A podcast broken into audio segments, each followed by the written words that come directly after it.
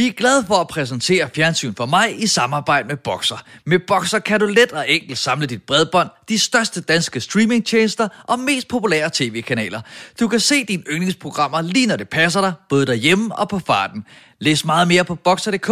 Tak for støtten, og lad os så komme i gang.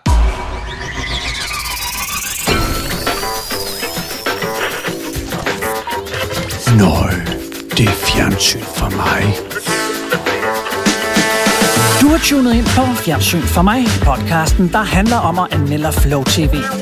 2020 viser at være lidt af en fuser i mange henseende, men her hvor året nærmer sig sin afslutning, er vi ikke desto mindre klar med afsnit 70, hvor vi har fornøjelsen af at byde velkommen til stand-up-komiker, manuskriptforfatter og alt andet end en fuser, Thomas Hartmann. Vi har sammen kastet os over to programmer for DR, hvor vi ser tingene indenfra. Først en makeover, der følger to indretningsglade danske familier, der gerne vil have lavet lidt om i deres hjem, efterfulgt af Rigspolitichef Torgild Fode, der gerne vil have lavet lidt om i politiet. Det sker i programmerne Hjem til forvandling og politiet indenfra. Så smæk kylottestegen i ovnen og læg din frisnet på køl, så leverer vi en podcast med masser af sprødhed, bobler og Dunning-Kruger-effekt. Velkommen til Fjernsyn for mig.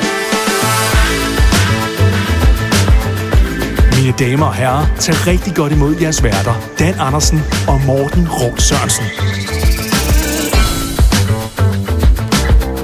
Dan, hvor lang tid er det cirka, vi har kendt hinanden? Åh, 21, 24 år. 24 år. Det er bare fordi, jeg, mens jeg satte mikrofonen op her, så kunne jeg se på bordet, der ligger der en gave, hvor der står øh, til min far med sirlig øh, barneskrift. Øh, Og Jeg tror, der står til min mor. Er du sikker? Ja, mm. men det er også min nevø, der har skrevet det. Nå, okay. Der står, tillykke med fødselsdagen fra din søn. Og din Nå, søn, det var sådan. ja, okay. Ja, ja, ja. Hverken eller. Det er fordi, at øh, vi pakkede gaver ind til min søster. Ah, okay. Nå, jeg troede bare, der var noget, du ikke havde fortalt mig, fordi jeg så sat mig skjult det godt uh, gennem årene. Du Det er min anden familie. Jeg vil sige, jeg, jeg vil synes, at Sille havde skjult det bedre. Jamen, det er selvfølgelig rigtigt. Der har jo været mange damer, så det kunne jo være den anden... Uh... De som Gennem hopper ja. ud rundt omkring. Og velkommen til uh, Thomas, Tak. som er med for tredje gang. Er det tredje gang? Det er det. Og der forestiller mig, Dan, øh, du har forberedt en eller anden gave, en frugtkurve eller noget, du får senere. Ja, ja, det kan du tro. Ja, Jeg finder nogle jubilæum. noget. Jamen, jeg kan bare tage den gave, der ligger der. ja, den tror jeg, du bliver glad for. Din nevø. Det er også øh, et, en lille jubilæum af det 70. 20. afsnit. Ja, det er det. Og Ikke man- rigtigt. 70. 20. Ja, Uden, ja. uden sommerspecials, faktisk. Altså, Ja. ja. sige. Så endnu mere i virkeligheden. Jeg bliver nødt til lige at indsparke en ting. Nu hørte jeg jo den der bokser-reklamespeak. Den, du må være den dårligste reklamespeaker i verden. Så en ting er, du taler højt, klart og tydeligt, men du lyder jo aldrig, som om du mener noget. Du vil, det her, det er, det er skide godt. Det er skide, ja, bare køb det her, bare køb det her. Du lyder altid, som om der er nogen, der har sagt, du får 50 kroner, hvis du siger det her. Det er også... Ej, det er. Jeg, Men jeg vil, øh, nå, jeg vil det elske jeg at høre dig komme med din første kærlighedserklæring til en kæreste. Jeg, øh, øh, jeg elsker dig. Det gør jeg. Jamen, jamen, det gør jeg, det gør jeg. Nå, bare Morten, du laver den næste Det gang. var der ellers noget af en, øh, en øh, kompliment, vi starter ud. Ik- ikke alene er du dårlig, men du, du bliver også vurderet til cirka 50 kroners værdi. Som, Jeg kan godt mærke, at 2021 bliver værre endnu. Nej, men man bliver jo altid glad af at høre ham tale. Nå, men- Jeg, jeg er bare ikke sikker på, at jeg har lyst til at tegne det der på mig. det må vi se, om vi klipper ud det her. Øhm, Det tror jeg ikke. det, så- nej, det tror jeg ikke. Hvis, ikke, hvis jeg kender det her program ret. Thomas, udover at have lavet en frygtelig masse stand-up, så har du også lavet en frygtelig masse tv, øh, og det har vi også været inde på nogle af de andre gange. Mm-hmm. Men hvordan, hvad var dit første tv-job? Fordi øh, jeg tror, vi hoppede nærmest til det sidste, sidst du var på besøg. Jeg tror, mit absolut første tv-job, det er, ja, det er bare noget, jeg tror, det ved jeg. Det var Anarki, som var sådan et, et comedy-program, der skulle forestille at være improviseret, men som i virkeligheden ikke var det. Med Anders Mattesen som vært. Mm. Det var sådan på bagkant af hans helt store gennembrud, så lige pludselig så skulle de lave noget tv med ham og sådan noget. Og så lavede de det her panelshow, hvor der var tre komikere, eller sjove skuespillere, eller impro-folk inde. Og så fik de sådan nogle spørgsmål, som de så skulle komme med deres bud på det sjoveste svar på. Det kunne så være, være sådan noget, hvordan lyder Eddie Skolders telefonsvar? Eller. Og der sad jeg som manuskriptforfatter, sammen med Paul Carstensen og Thomas Vivl. Og så skrev vi simpelthen til hver vores gæst, så gæsterne de havde deciderede valgmuligheder, hvor de kunne sige, okay, jeg vælger den joke til det spørgsmål. Og så var jeg så også deltager-coach, hvor jeg så gik manuskriptet igennem med deltagerne. og koordineret. Fordi der skete altså det, at især Vivl og jeg, vi ofte fik skrevet de samme jokes på de samme muligheder, helt ned til tegnsætningen indimellem. Og det er jo også vigtigt, når man ikke har skrevet sit eget materiale, at man lige får at vide, hvor trykket skal lægges, og hvad Ja. ja. referencen er, så man ikke sidder helt spejlblank og kommer med en eller anden obskur... Øh, Kæmpe forskel på, hvor gode folk var til det. Jeg vil lige sige, der var en, en gæst nogensinde, som bare kyldede det der manuskript fra sig, slet ikke kiggede i det, og rent faktisk improviserede, og det var Kasper Christensen. sådan. Så. Det var, også, det var det program, der, der afslørede tv-snyd for mig. Eller det var sådan der, jeg, det, det var sådan en, du ved, få revet gulvtæppet rundt. Eller rundt. Hvad hedder det? Jeg prøver at sige, få revet gulvtæppet væk, hedder det. Ja. Yes. Det, jeg skulle have haft et manus der. Men hvor jeg tænkte, hvad? Er der, er der manusforfattere, så, så de ikke bare finder på alt? Hvordan fandt du ud af det? Ved at, fordi jeg bare allerede begyndte at lave stand-up der, og så vidste jeg, at der var nogen, der skrev på det, og så begyndte jeg også at læse øh, rulletekster og sådan nogle Så ting. Er talte den og jeg jo sammen. Men det er da også lidt en, altså et eller andet sted, undskyld til alle dem, der har været med, men lidt en fallit erklæring er det ikke. Hvis I kom med i sådan et program, vil I så øh, ikke synes, det var mærkeligt at skulle sidde og... Jeg kan love dig for, at jeg vil lave en Kasper Christensen. Ja. Jeg vil køle det fra mig. Men der er jo mange folk, der ikke stoler på, at de kan det. Ja. Og der er problemet jo også, at der ofte sidder nogle kaster og tilrettelæggere og tænker, nej, men det skal ikke kun være de der stand og vi skal også have, hvad med hende der fra den der revy og sådan noget. Og så hiver de folk ind, der er vant til at have andre mennesker til at skrive teksterne for dem, og som måske nok har en, en sjov levering og god timing, men som ikke har begreb skabt om at skrive jokes og aldrig har prøvet det. Så i stedet for at sige, nu tager vi dem, der rent faktisk kan gøre det her, og så bruger vi nogle andre til noget, de kan gøre. Ikke? Men der er jo så meget snyd i tv, og jeg synes jo, det er grinagtigt hver eneste gang, der kommer et program ala, ala hit med sangen, eller op på tangenterne, som jo bare to sider af samme sag. Ikke? Er der altid efter et par måneder kommer den der, "Åh, deltagerne kender sangene på forhånd, og de øver sig. Ja. Og hvor man tænker, hvad havde du forestillet dig? Jamen prøv at se, hvad det er, der sker. Ikke? De sidder altid og har svært ved at komme i tanke om de første to ord. Eller sådan, ja, det, jamen, jamen, jeg, jeg har den lige om lidt, det er noget med, når, når man, hmm, når, når ja, når ja, når man, og så rejser de sig op, og så kan de hele resten af teksten. Ja, det er ja. kun de to første ord, de har haft svært, og kameramanden ved præcis, hvor de skal hen, og der er sjovt nok lyssat alle steder, og verden får på intet tidspunkt stress og tænker, nej, nej, nej, Birgitte, det var bare meningen, du skulle gætte den, du skal ikke synge hele sangen, så løber vi tør for tid. Altså, det hele er jo timet og tilrettelagt. Og men det er lige med det program, der undrer jeg mig også meget over, at ikke alene så går det op for den ene deltager, men de andre kan også huske korstemmerne i samme øjeblik. Øh, og tænker, ah, det er, det er sådan lidt mærkeligt. Men øh, tror jeg, der findes programmer i dag, altså nu tænker jeg bare på sådan noget, ala, øh, sådan format som klipfiskerne eller sådan noget, altså tror, tror jeg, det foregår på samme måde, at man simpelthen får her er nogle jokes, du lige kan, hvis du lige løber tør. Øh, Jeg var med i Klipfiskeren for nogle uger siden. Nej, Ja. Nej. Nej. Der, der bliver ikke snydt. okay. Jeg Det- tror også dengang, det var også sådan, der var, altså det var der sådan lige, lige over midt 90'erne, ikke? hvor at det var alligevel rimelig nyt på en eller anden måde i Danmark med, at der var der skulle være sådan nogle panelprogrammer. Det var Og der er jo alligevel lidt tv-magi med ind over i klipfiskerne, fordi der er jo eksempelvis det der med, at man ser et klip, og så skal man komme på nogle forskellige forslag til titler. Og der klipper de det mere tight. Altså, fordi der kan jo godt nogle gange være 5-10 sekunder, hvor der ikke er nogen, der kommer med et bud. Mm. Men det er ikke sådan, at man decideret får mulighed for at, at præskrive jokes. Og det samme, da Brian Mørk Show var på tv, det var jo også ren improvisation. Mm. Men der holdt han sig jo også til at have folk med, som han vidste kunne det.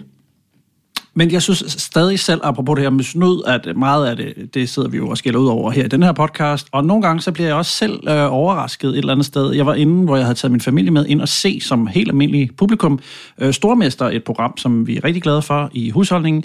Øh, og og det, det, altså et program, det tog alligevel to timer at optage, hvor at, at der jeg var overrasket over... Øh, sådan tænker, gud, det bliver spændende at se, hvad det er, de klipper fra, og hvor meget der egentlig skal masseres for at få den der timing, øh, man ser i programmet. Altså, der var nogle sådan lidt døde øjeblikke, og hvor, hvor, hvor deltagerne ikke sådan måske lige leverede og sådan noget. Og, og det havde jeg sådan som øh, seer hjemme foran skærmen ikke egentlig tænkt over, at der skulle nok øh, dobbelt så meget materiale, eller nærmest tre gange så meget materiale. Så vi vil jo også gerne snydes et eller andet sted, ikke? Altså for at det bliver godt. Altså, nej, jeg vil hellere have lidt snyd, end at det bliver utight. Ja. Det eneste tidspunkt, jeg kan huske, hvor jeg har været oprigtigt oprørt over snyd, det var, da de lavede det der vild med comedy. Eller komiker for en aften, eller hvad Ja, hed det, ja, det hed ja. jeg har haft lidt Comedy, ikke? forskellige titler. Ja, men der lyver de jo sådan i flere forskellige lag ja. Ja. over for publikum, ikke? Og så, og så skal Nasser Carter helt alene ja. Ja. på kun en uge skrive et helt comedy show og få det til at fungere, hvor man tænker, nej, nej, nej, han har meget mere end en uge. Han er ikke alene. Han får hjælp af nogle af de dygtigste comedy writer i Danmark. Han skal ikke skrive et helt show, men bare fem minutter, hvilket er det folk, de får lov til at debutere med til en open mic. Og selv hvis det går rigtig skidt, så klipper de dåselatter på, for at få det til at fremstå mere velfungerende end det Og ham, der er coach, det er ikke ham, der skriver jokesene heller. Eller altså, det er sådan næsten Inception mange lag. Ja, ja, det er jo det. Og hvor, der, der bliver jeg bare som komiker virkelig irriteret over det, fordi det er jo bare et meget, meget, meget velorganiseret forsøg på at bilde familien Danmark ind, at det, vi laver, ikke er nær så svært, som det rent faktisk er. Ja. Og jeg kan mærke det godt på, fordi at næsten den samme tirade øh, kom du med sidst, vi var inde på det her øh, emne, og lige om det program i hvert fald. Det, det, kunne- jeg havde faktisk en déjà vu-fornemmelse, da jeg sad og sagde det. Nå, Men jeg gentager mig selv utrolig meget. Ja, men det er en det- del af mit job. jeg tror også, der er mange, der, altså når det går- hen og bliver noget, der er, så rammer dem personligt, så lægger man jo også meget mere mærke til, at når man bliver stødt på sin egen øh, faglighed, så er det selvfølgelig det, der gør. Hvem der sidder nogle håndværkere derude og ser det program, vi skal anmelde lige om lidt, og tænker, at det er ikke sådan, man laver et badeværelse. Øh, Det er det heller ikke. Nej. Nej, der, der er nogle ting, og der er også nogle ting, øh, hvor jeg bliver stødt på min faglighed senere i det her program, hvor man simpelthen måske lige skulle have øh, tjekket det igennem e- endnu en gang, øh, inden man lige sendte det. Øh, jeg, jeg tænker på en anden ting, Thomas. Øh, du har dyrket kampsport, og tidligere har vi også været inde på, at du er ret fix på fingrene, sådan nærmest sådan lidt MacGyver-agtig. Ja. Ja. Har du aldrig tænkt, at du skulle være øh, sådan en hemmelig agent, eller politiagent, eller sådan noget? Har det ikke strejfet dig? Jo. Du har været politibetjent. Hvad? Altså ikke så langt, altså i 4-8 sekunder, ish. Ja. Ja, ja. Som stripper, eller hvordan? Nej, øh? jeg, jeg, var, jeg var ufrivillig statist i, i rejseholdet. Nå, okay. Var vi ikke inde på den historie sidst? Nej. Det tror Jamen, det er jeg ikke. Men ellers synes jeg ikke, den kan fortælles nok, fordi jeg glemmer det næsten en gang imellem, og så ser jeg rejsehold, og så tænker jeg, hvad fanden? Jamen, så forestil dig, hvordan jeg havde. Jeg havde, jeg havde ikke set rejseholdet. Jeg, jeg har en eller anden aversion over for danske film og serier, og jeg har måttet byde meget af det i mig igen igennem de seneste år, fordi jeg synes at der er lavet nogle gode produktioner. Broen eksempelvis var overraskende god. Ikke? Og den havde jo så hypet rejseholdet, og jeg havde været sådan åh, jamen det er dansk, åh, det er træls. Ikke? Og så til sidst så siger han, se den nu bare, det er skide godt. Og så ser jeg så et afsnit og tænker, ja, det er sgu fint, jeg skriver også til den. Det det fandt mig meget godt, det her. Ikke? Og så et stykke inden, og jeg vidste, jeg vidste, jeg har aldrig set et afsnit af det her. Og du ved, hvis man bare kommer forbi det, mens man channel surfer, så ser man ikke mere end et sekund eller to, så er man videre. Ikke? Og så var der en scene, som bare virkede utrolig bekendt, hvor jeg havde sådan en følelse af, det her det er ikke bare en scene, jeg har set. Altså det er en scene, jeg har set The Fast and the Furious agtigt mange gange, ikke? hvor jeg, jeg kan timingen i den og, og samtlige replikker, og jeg tænker, det var sgu da sært. Og så lige pludselig så får jeg øje på mig selv i baggrunden. I en politiuniform. Og så, så kommer det helt bare tilbage til mig lige der, at jeg stod i lokalet, da de, da de filmede den scene. Men på det tidspunkt er jeg ikke engang sikker på, at jeg har vidst, hvad jeg var med til. og historien er, at min daværende kæreste var sådan en, der stod, der hun tog ud og lavede statistopgaver og, og sådan noget almindelige menneskemodeller, eventpige og den slags. Ikke? Alt, hvad hun, øh, øh, alt, hvor hun kunne få lov til at stille sig ind foran et kamera. Ikke? Og jeg havde så kørt hende derud en dag, og vi skulle videre, så jeg ventede bare på, at hun var færdig, og så skulle vi, jeg kan ikke huske, hvor fanden vi skulle hen, det var også irrelevant. Og så får vi så at vide, at der er en eller anden bus med statister, der er strandet et sted med et punkteret hjul, og så pludselig, pludselig bliver der bare panik på sættet, ikke? og hvor der er nogen, der kommer hen og siger, men kan du ikke sætte den her politiuniform på og stille dig i baggrunden? Du kunne godt ligne en betjent, ikke? Og jeg så tænker, altså, whatever gets me out of here. Og det skulle bare gå så hurtigt som muligt, fordi ellers så var alternativet jo at vente, ikke? Så jeg tænkte, så, så gør jeg det. Så tog jeg en politiuniform på, og så stillede jeg mig der. Men jeg har også været klædt ud som betjent, da vi skulle lave pressebilleder til Comedy Fight Club, det nye kul. Hvor jeg var, jeg var deltager coach, og, og Pelle Venegård var vært. Det kan jeg, jeg, ja. sådan nogle, der, der lavede de sådan nogle pressebilleder, hvor de var i prison suits, nogle orange dragter, og de var helt forslået og sådan noget, og så Pelle og jeg, vi var klædt ud som betjent. Nå, ja, ja, ja. Det kan jeg godt huske. Ja, Øh, men altså, jeg ved ikke, om det Jeg, jeg bliver nødt til lige at sige en gang til. Jeg, jeg, jeg har været betjent en gang mere. For ganske nylig i Defectos video til All For You, Jamen, jeg vil som jeg var idémand på. Der var jeg også klædt ud som politibetjent, der viste sig at være stripper. Men jeg, jeg vil også sige, hvis jeg var caster, altså, så vil jeg også sige, du kunne sgu godt, altså, du kunne godt have det der øh, politi-face der, synes jeg. Min fætter er også betjent. Ja. Og især når der er lige op til øh, øh, men's room, når du kun har overskæg. Der bonger den altså helt. Ja. Men du har aldrig altså, seriøst overvejet at gå ind i ordensmagten? Jo, Ja. det overvejede jeg meget i sin tid. Og så lige pludselig så gik det op for mig, at det er jo et job, hvor du kun beskæftiger dig med folk, der er i problemer på den ene eller den anden måde. Enten volder problemer eller har dem. Af en. Det, du, man er jo omgivet af ulykke. Der er jo ikke brug for dig, medmindre der er noget galt. Og jeg tror simpelthen, at det vil, jeg tror, det vil tage på mig. Jeg tror, det vil køre mig ned i længden. Og jeg tror ikke, at det vil have fremelsket de bedste sider af min personlighed. Mm. Der er jo hele den der talemåde med, at du har to hunde inde i dig. Ikke? Den ene er ond, og den anden er god. Og hvis de skal slås, hvilken en af dem vinder så? Ikke? Den, du fodrer. Og det er, det tror jeg gælder for vores allesammens respektive personligheder. Det er, at vi har nogle forskellige aspekter, og dem vi vælger at dyrke, og dem vi, vi vælger at give næring til, bliver dem, der kommer til at vinde på længere sigt. Ikke? Og jeg tror, at, øh, jeg tror ikke, det havde været godt for mig. Mm. Nå, men det kan du have ret i. Jeg ville klart være en perfid betjent. Der var sådan en, der gik efter folk, der smed affald på gaden, og du ved, det vil jeg de også der hasarderede overhalinger. Altså det der, sådan, som ikke altså, gør noget super vildt for samfundet, men bare er rigtig irriterende for alle andre. Men jeg synes næsten det der med at smide affald på gaden, det er noget af det mest utilgivelige, jeg kan komme i tanke om, fordi det er så nemt at lade være. Og, det, og belønningen ved at gøre det er så utrolig lille, og det vidner bare om en nederdrægtig personlighed. Det der med bare at slippe det så, Pah, nu er det ikke mit problem længere. Nej, nej, nu er det alle andres problem. Nu har du, du har altså, lavet en flytning af et problem fra dig og så til hele resten af verden, og miljøet, og fremtiden. Ikke? Og børn og gæs og skildpadder og alt muligt andet. Og især i et land som Danmark, hvor det bare fremler med skraldespand. Der er skraldespand over det hele. Og det, når man ser folk, der bare smider sådan en slikpose ud af vinduet på deres bil, hvor man tænker, du, du skal bare slippe den ind i bilen. Ja. Og så næste gang, du stopper på en tankstation eller derhjemme eller noget, så flyt det over i en skraldespand. Det er nærmest mere besværligt at åbne vinduet. Ja, men det er, jeg, jeg kan slet ikke have det. Og jeg, jeg, vil gerne, jeg vil gerne sidde i et panel og så forsvare, at der skulle være dødsstraf for det. Jamen, fordi det, hele det kan koges ned til et argument, det hedder, du kan bare lade være. Hvis folk vidste, der var dødsstraf for det, og de valgte at gøre det alligevel, ja, så må det være, fordi de gerne vil dø. Det tror jeg, det er også titlen på et meget godt tv-program. Du kan jo bare lade være. Ja. Ellers er der dødsstraf. Ja, titlen. eller stedstraf. Hjem til forvandling er langt fra det første makeover-program, og sikkert heller ikke det sidste. Men DR har alligevel fundet en anderledes vinkel, for i stedet for at række trængte danskere en hjælpende hånd, er vores deltagere her i overvejende plus og har allerede styr på sagerne. Så nu er vi spændt på, om resultatet bliver tilsvarende bedre. Det her, det er, hvad jeg vil kalde for et overskueligt gør det selv program. Altså nogle gange i de her type programmer, så kræver det nærmest en håndværksfaglig baggrund og et større værksted. Men i det her program, der er det sådan mindre makeover, som skal klares på, på fire dage, og så øh, får de hjælp og vejledning fra en håndværker. Eller det er i hvert fald sådan, som jeg har forstået præmissen. Om de kommer helt i mål med det, det skal vi se på nu.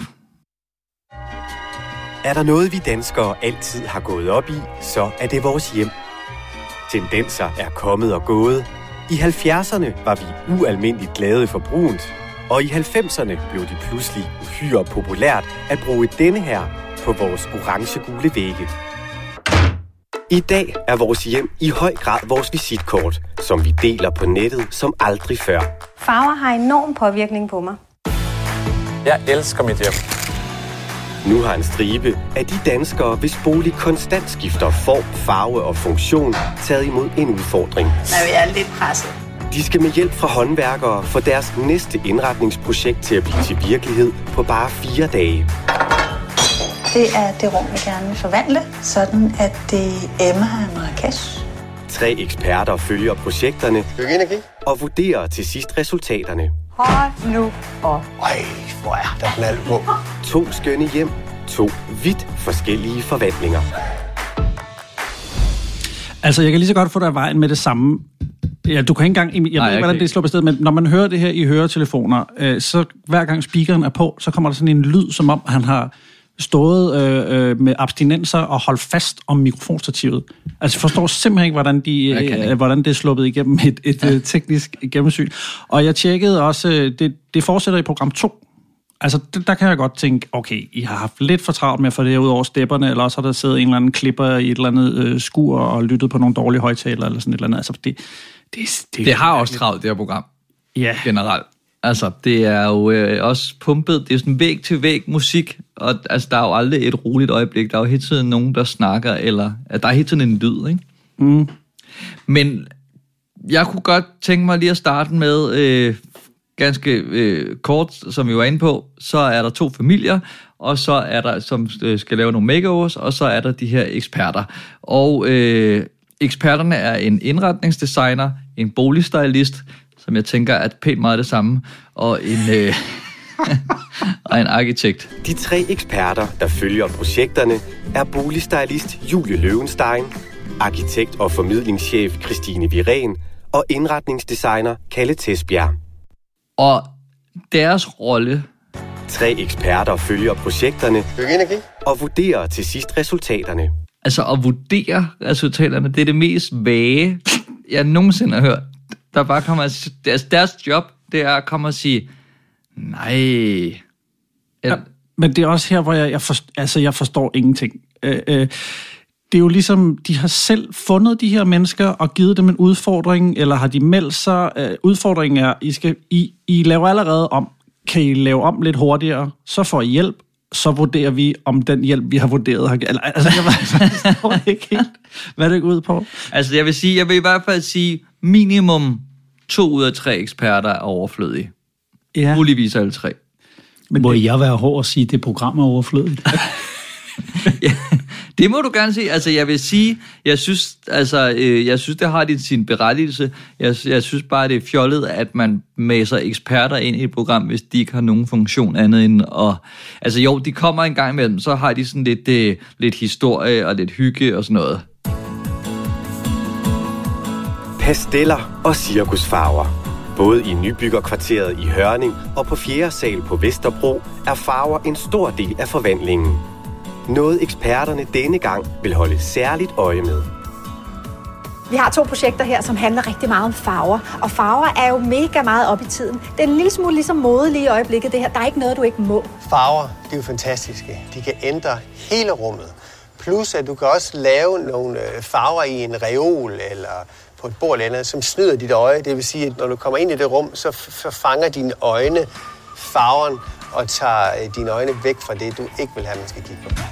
Men det er også et meget godt ekse- eksempel på, at vi havde ikke behøvet at være tre, fordi nu er det to af dem, der siger det samme, og så er der en, der ikke rigtig kommer til at sige det samme. Altså, hvor man I øvrigt siger noget, der ikke rigtig er noget, og i hvert fald ikke noget, vi ikke vidste Au, i forvejen. Det er noget, man kan se. Det er jo klart, når man kommer ind, og så siger der står en lille mand derovre, at det vil stjæle lidt opmærksomhed. ikke?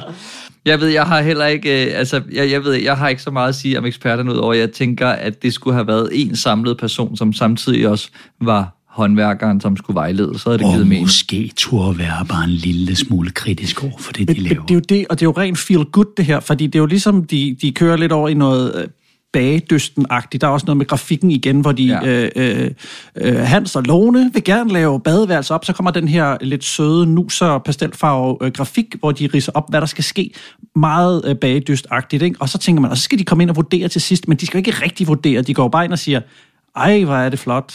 Altså, jeg tror, der er en lidt kritik med sådan, altså finishen kunne måske godt, vi håber, det bliver bedre på sigt. Altså, God afbaning, ikke så flot, øh, ikke så god krumme. Ja, men der er bare ikke, altså igen, vi har snakket om det rigtig meget her på det sidste, der er jo ikke noget på spil. Altså, de kan jo ikke sige, vi smadrer jeres badeværelse, det var for grimt, og dem, der vinder, beholder det, eller har vundet en der, Altså, der er jo ikke noget i det. Jeg synes til gengæld, hvis jeg må sige noget positivt, Ja, ja.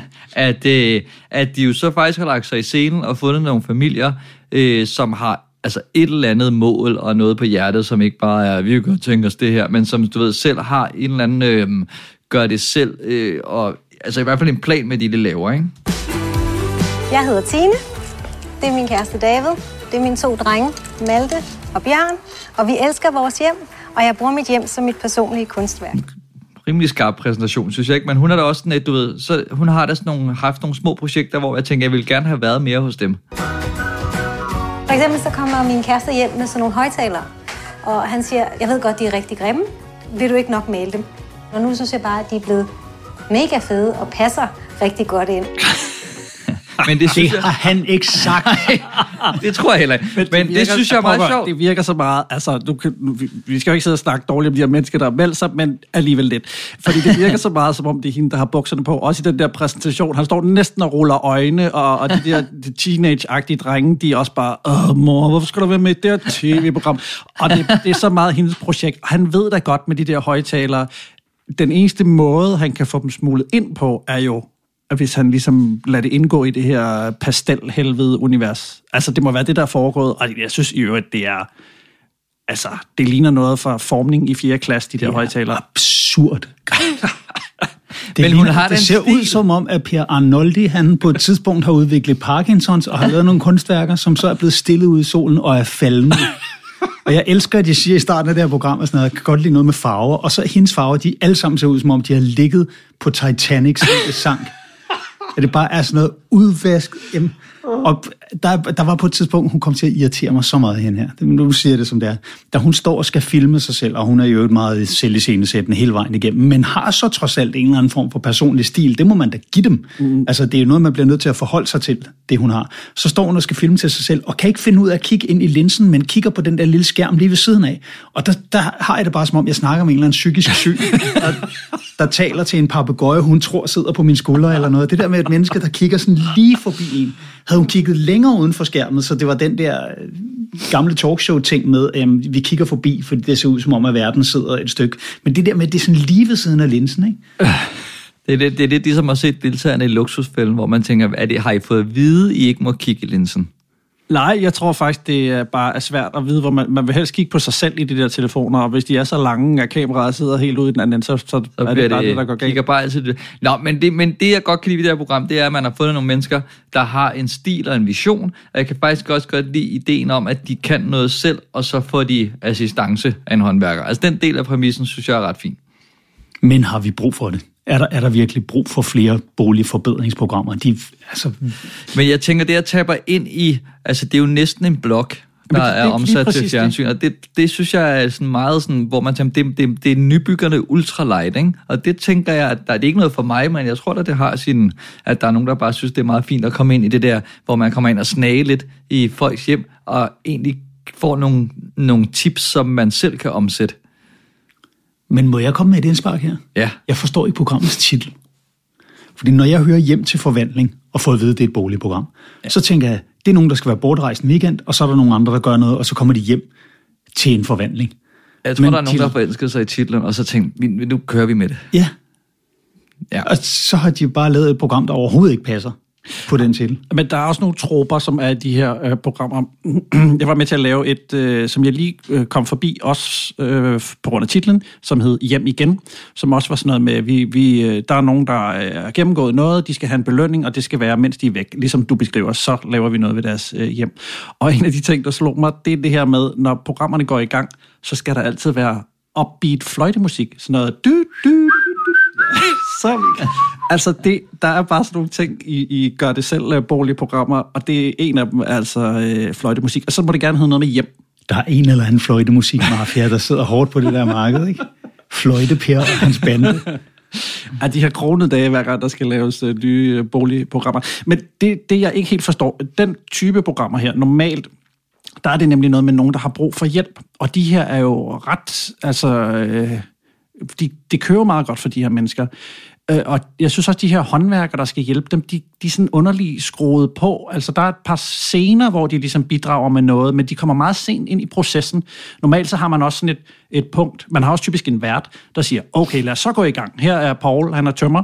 Øh, han kan hjælpe, altså hvor vi ligesom får ridset op. Men de, de, de, lige pludselig så dukker de lidt op og begynder at stå og, og, og forklare lidt om mørtel og sådan noget. Altså, det er sådan lidt underligt skruet Men det er det, hvis man ligesom havde fjernet eksperterne fuldstændig, og så havde fået sådan en all-round håndværker, sneker, eller der, der kunne lidt forskelligt, som både var værter, der hjalp i begge huse, som så også kom med de her små info og sådan noget, sådan en ja, karismatisk type, ikke? Ja, men vi mang- jeg tror simpelthen, vi mangler et klimaks, fordi den nemmeste måde, og så vil det også blive ligesom alle de andre, det var, at der var en vært, og der var noget, der, man kunne vinde noget til sidst, og, og de sådan hele tiden, nå, nu skal vi altså til at være klar, fordi øhm, lidt så kommer Jytte og Hans og, og bedømmer, og så skal vi altså se om altså, et eller andet, det der nu er på spilling. Og det har vi bare ikke. Det er sådan lidt lige meget, hvad, hvad, hvad det ender med. Jeg synes, den bedste måde at løse det på, det havde været i det, i det tidsrum, hvor, hvor programmet var der.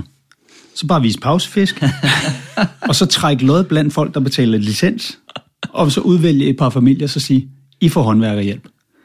Og så skriv det på deres hjemmeside eller noget. Tage et billede. Men tror jeg ikke, der er Og nogen, jeg er virkelig sidder... glad for, at vi tog de her to programmer i den her rækkefølge. fordi de er også jeg meget forskellige, kan må man ikke- Jeg sige. kan Også ikke svinge mig op til at sige noget godt om det her program. Men- jeg synes, programmet var redselsfuldt. Jeg synes, at, at, at jeg synes, deltagerne var forfærdelige.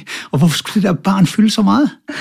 Ja, okay. Og Øh, hvorfor bygger de en seng, hun vokser fra om fire år? Og hvorfor bygger de et walk-in closet til en 8-årig? Altså, Ja, med en lille smykkehylde. Tror Men, I men om fire år kan hun jo ikke, ikke engang fire år, to år måske, så kan hun ikke være i den der seng i længden mere. så bygger de noget nyt. Det er jo ja. hjem til forvandling. Det bliver hele tiden noget nyt og skørt. Tror I ikke, der sidder nogen i et hus og har kigget ud på deres badeværelse og tænkt, det kunne sgu være fedt, hvis der skete noget, og så ser man lige det her program. Det fungerer ikke, badeværelset, fordi at når jeg kommer derud, så de første ting, jeg ligesom ser, er støj. Øhm, vi har for eksempel sådan en vaskesøjle. Det virker ikke for mig. Tingene er gået lidt i stykker, og jeg, har- jeg har ikke selv valgt tingene. Jeg føler mig ikke hjemme derude. Tines badeværelse skal have nye fliser, ny vask, en bænk i vindueskarmen, nye vægge i bruseren og nye farver på vægge og loft. Og så vil hun lave en kiwi ganache.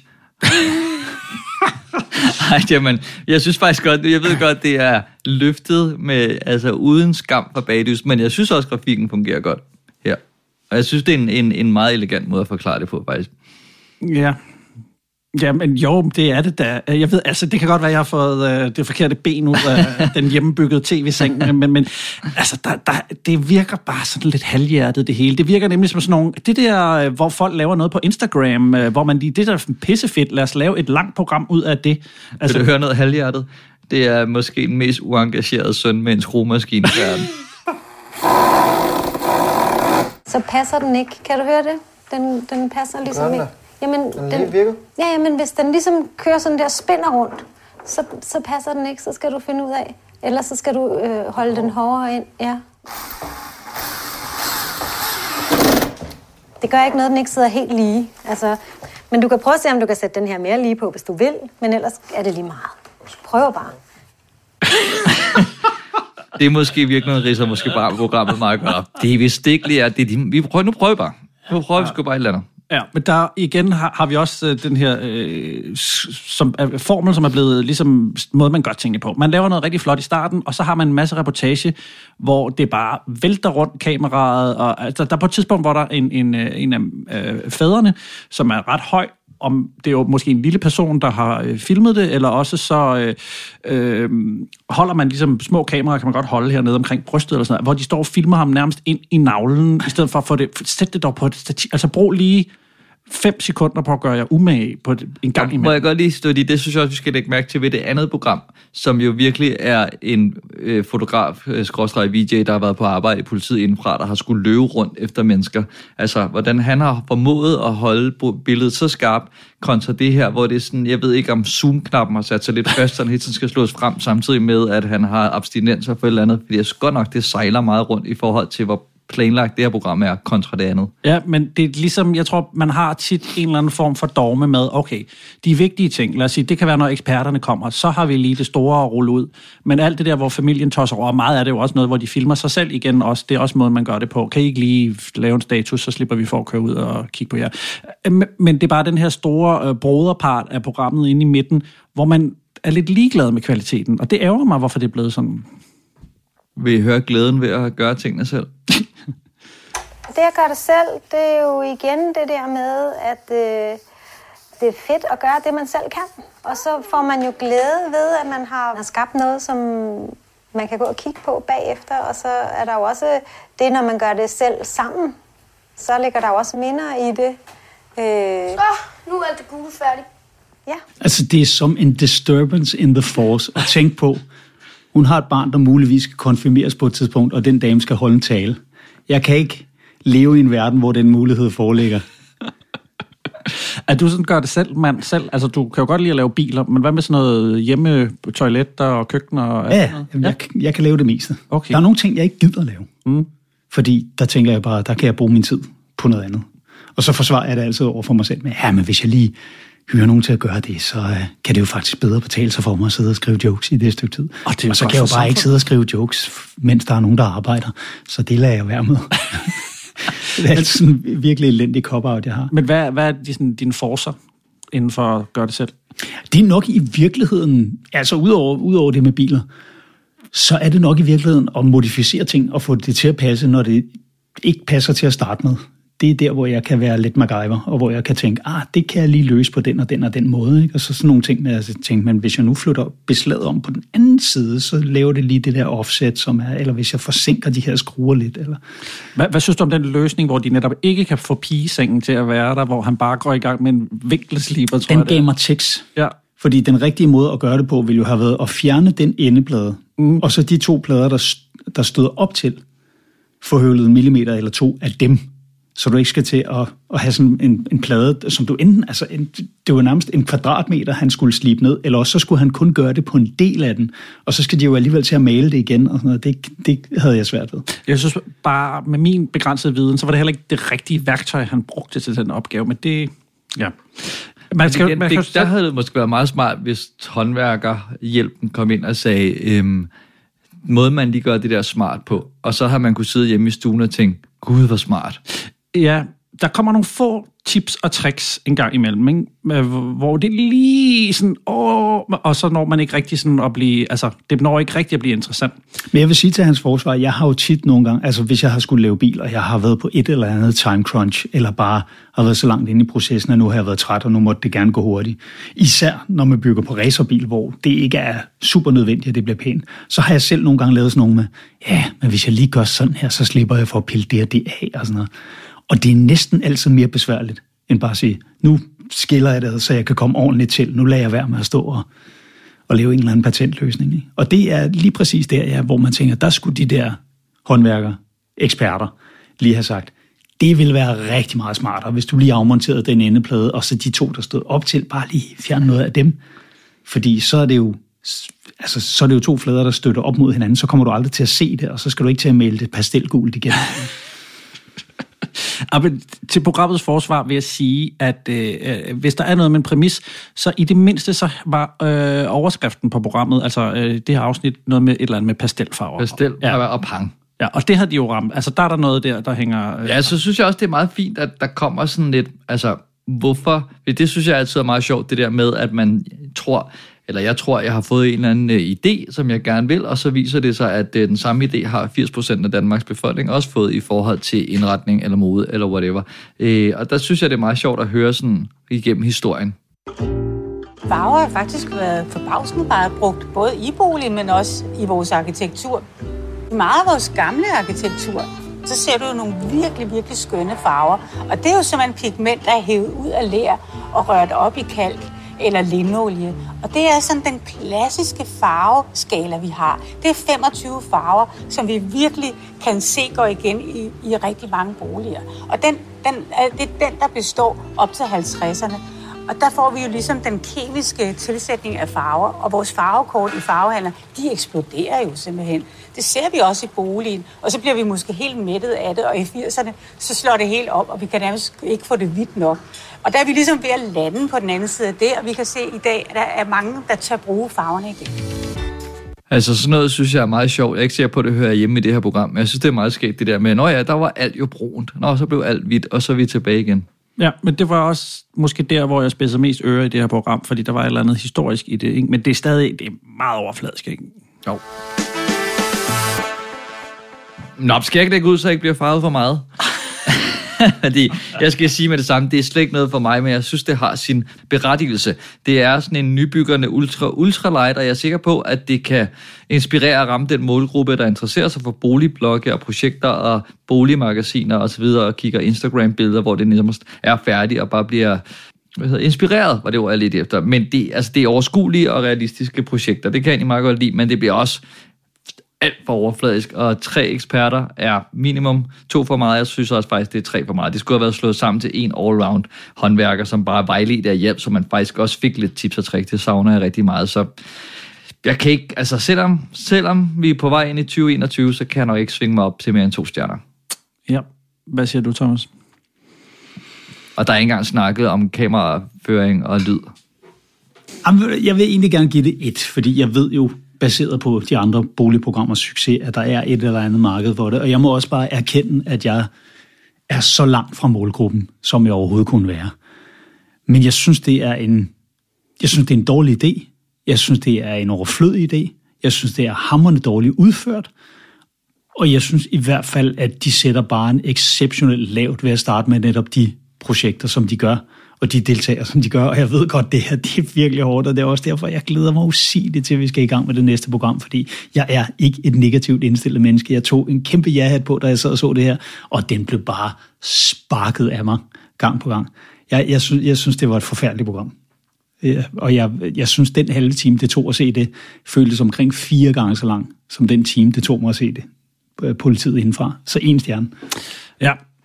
Ja, altså, ja, vi, det er jo igen det her, der sidder måske nogle øh, øh, lidt ældre hvide mænd her og bedømmer noget, som rammer lige ind i nogle øh, bloggerkvinders univers og bare vil elske det her program. Og jeg, øh, der, der er også nogen, der har klippet det og filmet det og sådan noget, så altså, det skal have to stjerner i hvert fald i erkendelse af, måske at jeg på ingen måde er, er målgruppen. Altså, det bliver ikke mig, der vil have Marrakesh-badeværelse øh, og male mit loft stribet med pastelfarver. Det, det er for langt for mig. Men der, der hvor jeg godt synes, jeg kan tillade mig at være kritisk, det er... Det var jo heller ikke deltagerne, ved at lige indspark. Hun ville jo heller ikke have sin, sit stribede loft alligevel. Hun fravalgte det. Oh ja, hun fravalgte og så tilvalgte hun et loft, der mere eller mindre bare ser ud, som om hun har brugt det til at tørre penslen af på. Hvad? Ja, det har vi ikke engang nævnt. Det, det ser jeg helt. Det kan være, at der er nogen, der godt kan lide det. Jeg prøver virkelig at, at, at lige at se det kort fra den lyse side. Men, men altså, der er nogle, der er nogle øh, håndværksmæssige ting ved selve tv-programmet, som jeg simpelthen ikke forstår, og det, det starter helt ved præmissen, fordi det er ligesom, man bare har taget nogle elementer fra nogle andre programmer og blandet dem sammen, uden i egentlig at tænke på, om de passer sammen. Og det er det her med, hvad skal eksperterne? De kommer jo bare og roser lidt. De følger med på sidelinjen, men men altså, det, det, det giver lidt ideen om, at de står uden for huset under al den her tid, mens de bygger op og kommenterer på det, og så bliver de alligevel overrasket, når de kommer ind. Altså, altså det er sådan en mærkelig måde, de er flettet øh, ind i historien på. Øh, og, og de her håndværkere, de er heller ikke ordentligt inddraget i, i processen. Der er ikke noget på spil. De her mennesker kan godt i forvejen. Vi kommer ikke dybt nok ind og lære dem at kende. Der er ikke en rørende historie, de skal ud med eller noget. Så det bliver bare lidt, lidt øh, sådan lidt ligegyldigt alene. Lidt brunt. Og, og, og det her med, altså nu har vi siddet og hørt alle klippene igen, og det her med, at man ikke engang har givet at tjekke det igennem, så man kan høre, at, øh, at speakeren rasler og rumler, hver gang han siger noget. Altså, det synes jeg simpelthen er mærkeligt og, og, og tjusket, så to stjerner.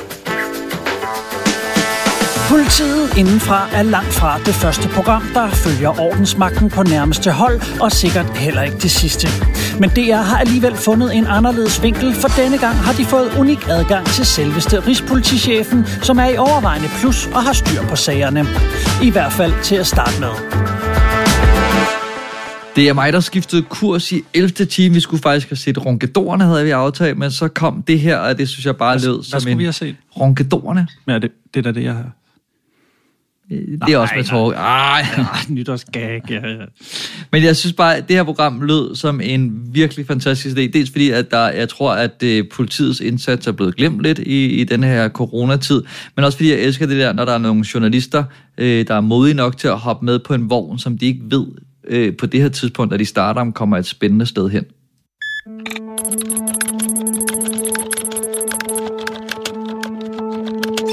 2020 skulle være et skældsættende år for politiet. Med den første nye rigspolitichef i 11 år, Politi ligger i mit DNA. store internationale begivenheder og et afgørende længe ventet politisk forlig for politiet. Rigtig mange danskere oplever, at politiet ikke længere rykker ud. Mange nye opgaver er kommet til. Men er det hele forklaringen? Eller har pseudoarbejdet også fået lov til at tage tid fra det rigtige arbejde? Men da Torgild Fode i marts sætter sig i stolen, forandrer en verdensomspændende coronaepidemi med et alle de store planer. Alle de planer, jeg havde med mig i min taske, de blev alle sammen aflyst. Og helt nye arbejdsopgaver lægges fra den ene dag til den anden ud til de 16.000 ansatte. Så gør vi sådan Vi er snublet i den her sag. DR har fulgt politiet i en særlig udfordrende tid, Tag hensyn til corona. hvor der skal prioriteres benhårdt mellem coronaopgaver de og det normale politiarbejde, samtidig med at moderniseringen af politiet presser sig på. Der er jo ingen, der kender udgangen på det her, før det er overstået, for vi har ikke haft sådan en sygdom før. Man begynder i løb. Jeg synes, det er så vild en intro. Altså, det kunne næsten have været en film. Det der med, at man har en ny direktør, store ændringer på vej, og så kommer pandemien, alt ændrer sig, og så har vi så øh, Ming-sagen som, det er sådan, det, er, som et anslag, som vi sådan arbejder os hen imod. Det er sådan, jeg, jeg ved ikke, om jeg vil kalde det heldigt, det er måske et helt forkert ord, men der, der, der starter noget i gang. Men der må også have været nogle sidste minuts ændringer, fordi et af de første speaks, man ser med Torkild Fode der, det er fra den 19. november 2020, hvor man tænker, åh, I har klippet hurtigt, ikke? Ja. Eller ja, også det, er er, der... det er bare imponerende, synes ja. jeg. Men må ikke, at de har lavet den her aftale med den nye øh, rigspolitichef, og, og inden alt det her skete, og så bare tænkt, okay, så kører vi med det, vi har? Jo, det tror jeg, det, det, det synes jeg alt tyder på. Mm. Jeg, jeg fornemmer også bare, at de har forelsket sig lidt i det her, øh, som man måske kunne kalde et backdrop. Altså, de refererer til det rigtig mange gange i løbet af det her, øh, og bruger øh, Mette Frederiksen, der kommer med nye statusopdateringer og sådan noget, rigtig mange gange for de her pressemøder. I løbet det synes jeg også er meget fedt, fordi at det jo rent faktisk er det, der nærmest gør, at der hele tiden bliver ændret kurs, og det er jo og så det, også bare, er fordi historien. man, altså, man har savnet at høre Mette Frederiksen holde presse. det er måske der, hvor jeg allerede er sådan lidt træt af det. Men, men øh, hvad, hvad synes I om, at vi ligesom er ved at fortælle en, en, en dokumentar om en tid, vi stadig er i? Altså, jeg synes, det er super spændende. Altså, det er sådan lidt, øh, fordi vi sådan, øh, netop fordi den slutter, nu har jeg ikke set andet afsnit endnu, men det slutter ligesom, hvor vi er nu. Altså, så det er jo ikke aktu- aktualitetsbarometeret øh, bonger jo helt ud på 100. Jeg var, jeg var lidt igennem sådan en rutsjetur der, fordi netop anslaget var skidespændende, og så synes jeg faktisk, det første stykke tid, det var lidt kedeligt. Lige indtil der er en enkelt sætning, der får mig til at tænke, Nå ja, for helvede, hvor de refererer til deres egen bekymring for selv at blive smittet, og måske altså politistyrken ville blive sat ud af funktion og blive lagt ned af det, fordi på et tidspunkt, der troede vi jo, at man blev ramt væsentligt hårdere af det her, og det er der jo også bevares nogen, der gør, men det er jo bare et fortal i virkeligheden. Altså de fleste betjente med den fysik og den alder, de har, vil jo være relativt upåvirket af den virus, men det vidste man ikke. Vel? Og hvor man lige pludselig bare ser det der meget scenario, som de jo har tænkt igennem, og hvor jeg tænker, shit, det har jeg ikke engang tænkt over, at vi lige pludselig kunne være en stat uden et fungerende politi, ikke? og endda en stat i krise, der jo nærmest altid får det værste frem i folk. Og så kunne jeg jo godt lide, at de begyndte at lave de der klip frem og tilbage mellem rigspolitichefen i hovedstaden med problemerne der, og så indimellem, så var vi også bare lige ude i provinsen, hvor de rent faktisk efterforsker et indbrud. Jamen lad os lige starte der, for det er faktisk en af de ting, jeg rigtig godt kan lide, fordi jeg var, altså, Torgild Fode er vel den sådan primære historie, ikke? Jeg tror, at en af de allerførste tanker, øh, man gør sig, det er selvfølgelig, øh, er jeg egnet? Kan jeg udfylde jobbet? Og så, for mit vedkommende i hvert fald, lige bagefter det spørgsmål, så stiller man sig selv spørgsmål, hvad vil jeg med jobbet? Hvad skal min ambition være? Hvad vil jeg? Hvad kan jeg gøre af forskel for politiet og for borgerne i Danmark? Og det synes jeg i sig selv er sådan en meget spændende historie, han lige træder til, og så sker alt det her. Men jeg var også lidt bange for, at vi ligesom bare blev ved ham, fordi det havde også været lidt for meget et helikopterperspektiv. men som Thomas siger, så kommer vi lidt øh, hvad skal man sige, ned ad rangstigen og rundt i nogle forskellige sektorer. Jeg er ansat som indsatsleder her ved Vestegnens politi. Jeg har været i politiet i små 20 år. Aktivitet, tilsyn, testcenter, Ballerup. Det er 10 mennesker. I forbindelse med den her coronasituation, der, øh, der kører vi på de her testcenter lige og, og ser om alt det er, som det skal være. Og, og det synes jeg er sådan en ret complete circle med, at man starter helt op hos ham, der sådan skal regne ud, okay, hvordan bruger vi de ressourcer, der er til rådighed i forhold til pandemi, og i forhold til, at der stadig er almindelig kriminalitet, eller kriminalitet, ned til en, der kører ud og tjekker, altså testcenteret. Plus de lavede også en meget subtil demonstration af, hvor store idioter folk er, fordi da det så var Skagens ugen, ja. så kunne man jo bare se altså 100.000 vis af mennesker, som til synligheden ikke havde opdaget den, her, opdaget den her pandemi, som ellers havde fyldt hele vores liv. Men nej, vi skal skulle lige op og drikke nogle mojitoer, ikke? Ja. Nå, men det Kæmpe er, idioter. Det er jo det, man ser hver gang, at, at øh, altså, massen er jo ikke sønderlig klog, og det samme med, vi, vi lukker storcenterne, det er der, man bliver smittet, okay, så må vi alle sammen skynde os ud i de her store, altså, fordi det er først i morgen, at, altså, det, det giver jo ikke nogen mening. Det er først i morgen, det smitter. Ja, Det, det giver absolut jeg, ikke nogen mening, især fordi storcenter eller stormagasinerne formentlig har haft det samme antal besøgende, nu bare på én gang. Ja. Og lad os lege med den teori, at der er én coronasmittet, og der på en normal aften er 10.000 mennesker. Så er der en, og han kan i teorien, i absolut yderste teori, risikere at smitte 9.999 mennesker. Mm. Men hvis de så sørger for, at der på en aften ikke kommer 10.000, men 40.000, og der er den samme ene, så kan han potentielt, teoretisk set, i yderste konsekvens smitte 39.999 mennesker. Ikke? Hvor man tænker, det er, det er bare at udsætte mange flere mennesker for risiko på en og samme tid. Ikke? Plus de i sagens natur vil stå tættere, hvis de skal crammes ind på det samme areal på men, men jeg tror, og det bringer jo nogle tanker tilbage fra der, da det hele startede, om at vi ikke vidste, altså er det fuldstændig lige meget, eller ender det her med død og ødelæggelse. Men der, når man også ser øh, danskerne styrt ud og hamstre, selvom at de lige har fået at vide, lad nu være med at hamstre, så går det op for en, hvor få timer vi er fra, at øh, samfundet kollapser. Altså, der skal ikke så meget til. Det her er en meget, meget lille katastrofe, og alligevel så folk, de, de taber hovedet. Og nu bliver alle vaccineret, og så øh, er vi i gang med Walking Dead. 100 procent. Men for lige at runde øh, af med øh, betjente, jeg, jeg synes simpelthen, at, at, øh, at man begynder at komme ind i sådan ret øh, øh, spændende besøg rundt hos mange forskellige sådan, typer af betjente med forskellige altså, du ved, blikkenslager, baggrund og salgsassistent og sådan, at det bliver, de formår os at få nogle rigtige mennesker ind i programmet, som ikke bare er, er tomme uniformer for at være, altså, så jeg synes, der er mange fede historier, vi når at, at følge. Men det er også det, der er fedt ved, at programmet tager sig tid, og man rent faktisk har 58 minutter og en chat. Man har på den nærmeste en time til at komme lidt rundt og se hele spektret, ikke? og se, de står og laver grænsekontrol, og det er sgu da ikke det, de joinede styrken for. Men det er jo også bare en del af opgaven, ikke? og at nogle mennesker bliver sure over det, de laver, og, og så er der en, øh, en, en meget charmerende ung betjent oppe i Skagen, som en lille dreng kom ind i hans bil. Ikke?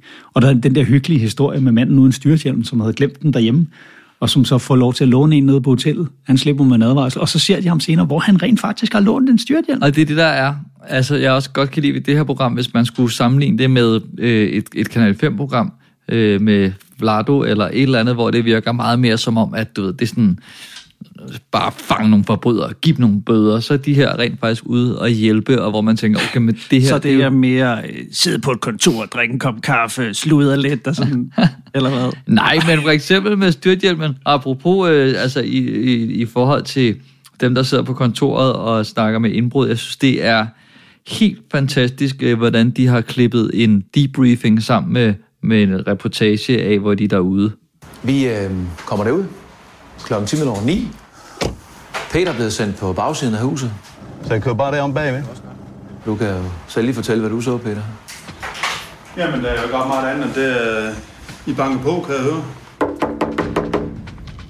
Vinduerne er åbne om. Det er politiet. Luk lige op. Det synes jeg er helt, altså det er ikke engang en rekonstruktion, det er det, der sker, som vi sidder og snakker om og klipper frem og tilbage til. Jeg, jeg, jeg vil også sige, at det er nok fordi, de har, øh, at det, det er gået op for, at vi mangler lidt billeder for at kunne fortælle hele den her historie, og så kan vi altid fortælle det i datid og ligesom bruge debriefing som form for synk.